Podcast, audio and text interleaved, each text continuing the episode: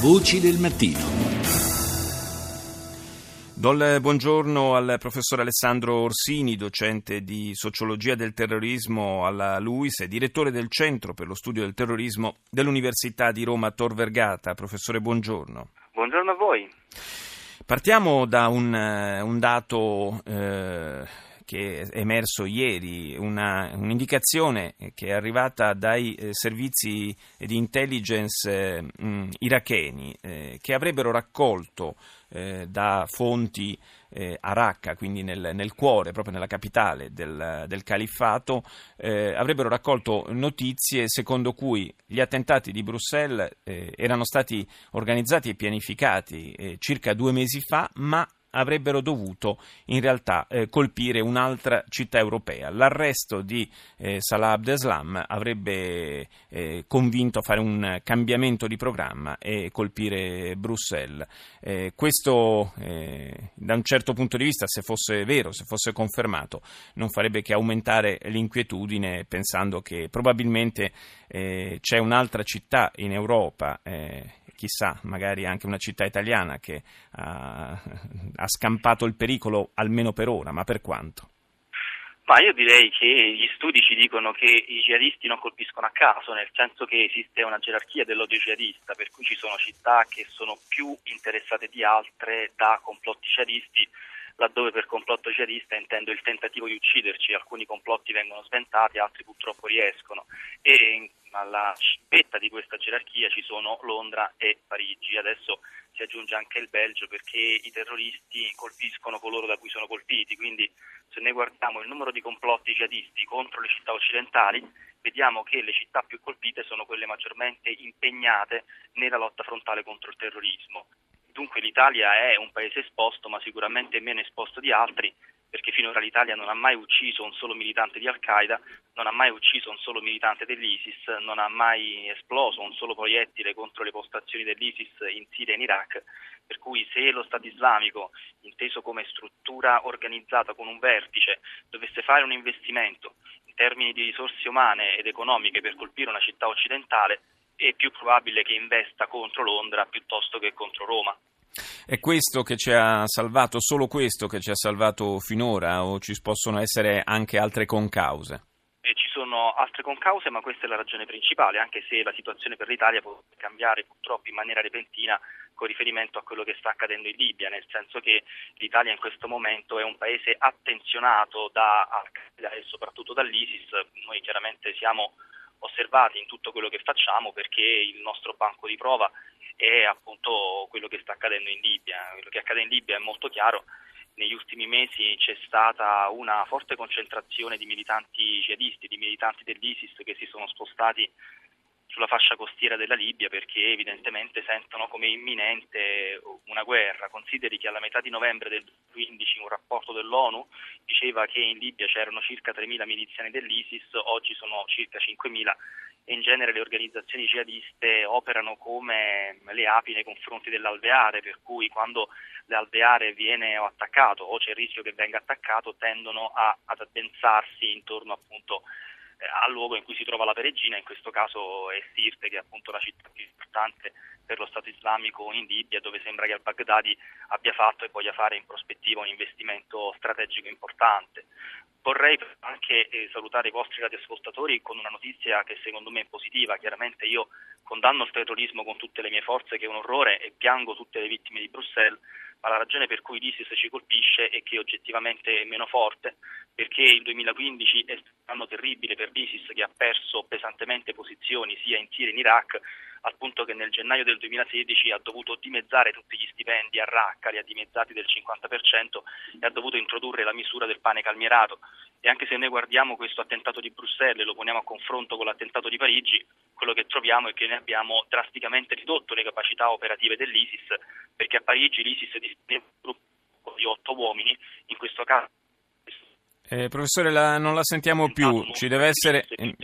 Professore, professore Orsini, le, le, chiedo magari di orientare diversamente il telefono, di provare a spostarsi un momento perché la linea va e viene. Eh, può ripetere quest'ultimo concetto?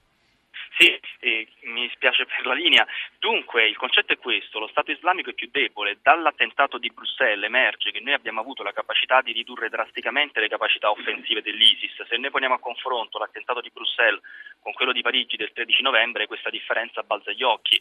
Eh, a Parigi lo Stato islamico disponeva di un gruppo di fuoco di otto jihadisti che non soltanto si fecero saltare in aria con le cinture esplosive, ma utilizzarono anche i mitragliatori per sparare contro di noi.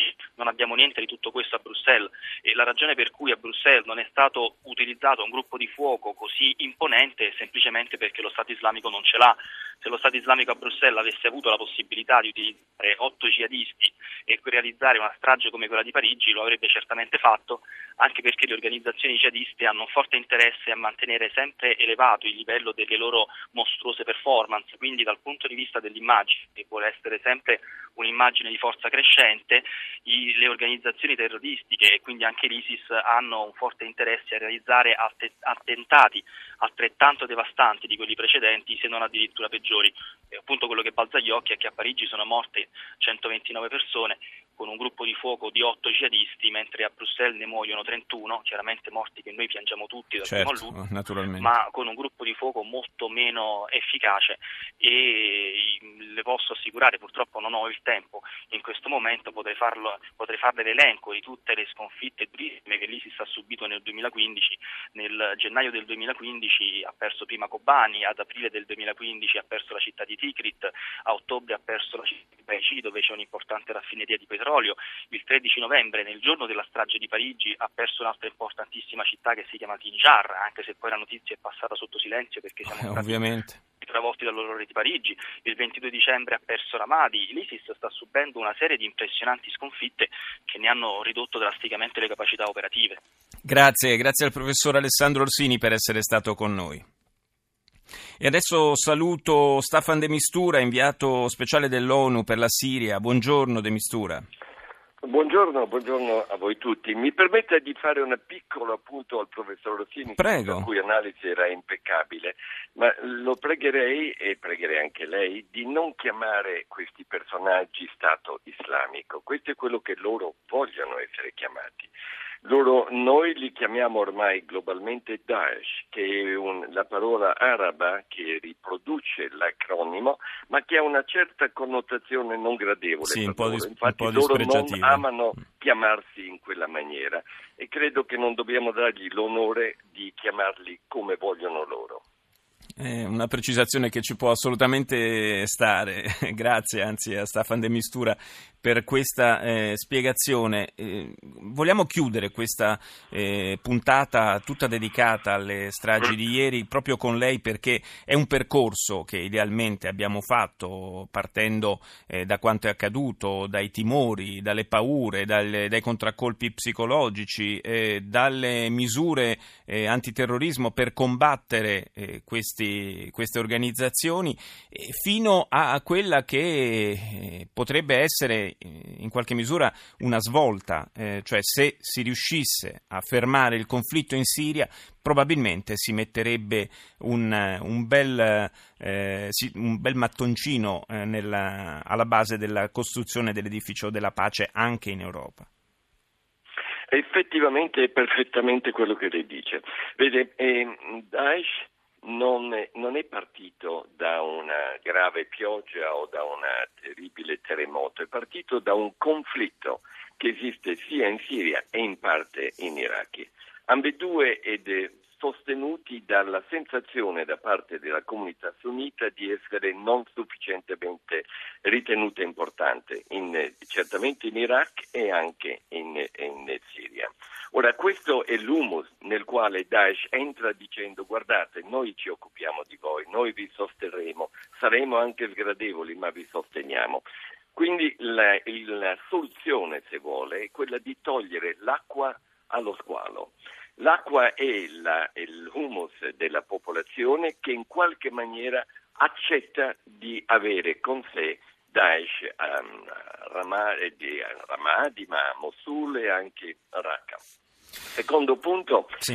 eh, do- in poche parole dobbiamo includere e aiutare queste nazioni a includere, non a escludere, la- eh, de- le giuste rivalse, le giuste domande di una maggioranza, nel caso siriano, e di una minoranza importante in Iraq, i sunniti.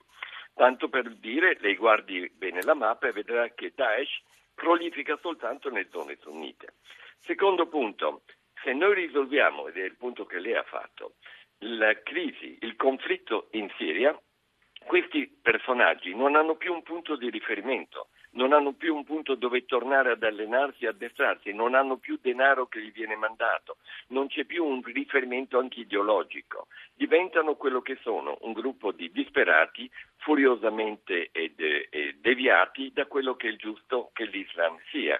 L'Islam è una religione che non identifica con questo orrore, tanto è vero che la gran maggioranza delle vittime in buone parti del mondo sono proprio musulmani uccisi da questi personaggi. Verissimo. Quindi la- il conflitto siriano e siamo a un buon punto, ma come lei sa, dopo cinque anni ci sono alti e bassi. In questo momento siamo in una fase in cui c'è una tregua in Siria che è sostenuta. Ci sono incidenti come in tutte le tregue, ma viene sostenuta. Due, abbiamo un aumento dell'aiuto umanitario che vuol dire raggiungere la popolazione che si sente marginalizzata e abbandonata. A questo punto quello che va trovata è una formula politica, è una formula di politica, di una transizione politica ed è su quello che stiamo lavorando, una Siria diversa, una Siria che includa, una Siria che in effetti possa rispondere a quello che è stata eh, il motivo della rivolta anche. De Mistura, secondo lei eh, è possibile arrivare in tempi ragionevoli a, a far sì che le, le parti eh, si parlino direttamente anziché sempre tramite di lei? Beh, eh, ci potremo arrivare. Nel frattempo è meglio che si parlino tramite me, altrimenti non si parlerebbero. E in questo caso è importante invece che si parlino perché ci sono alcuni punti in comune e altri no. Però le immagini e i tempi.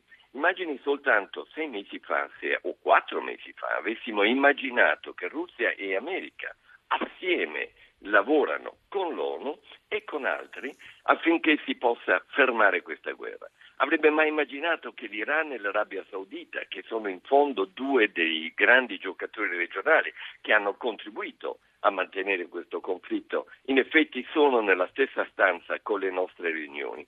Quindi secondo me c'è una massa critica sufficiente oggi per accelerare la soluzione, come è avvenuto con la tregua. La tregua è stata decisa, noi la chiamiamo cessazione del fuoco, nel giro di una settimana. Sì. Avremmo dovuto negoziare un anno fa, forse sei mesi, 86 gruppi diversi. In poche parole, c'è della speranza, ma dobbiamo essere cauti nel spingere forte in questo momento.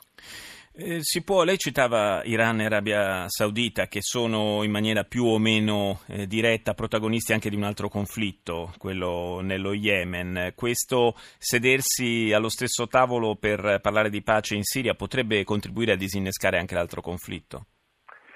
Non ci sono dubbi. Noi ricordiamoci da noi, a casa nostra, nella nostra storia recente, si ricorda ed è quando ci fu il trattato di Helsinki, quando in fondo ci fu persino Yalta, che non ci è piaciuta perché ha diviso l'Europa, però divise anche il, il ruolo di chi voleva giocare in trasferta una guerra di prossimità.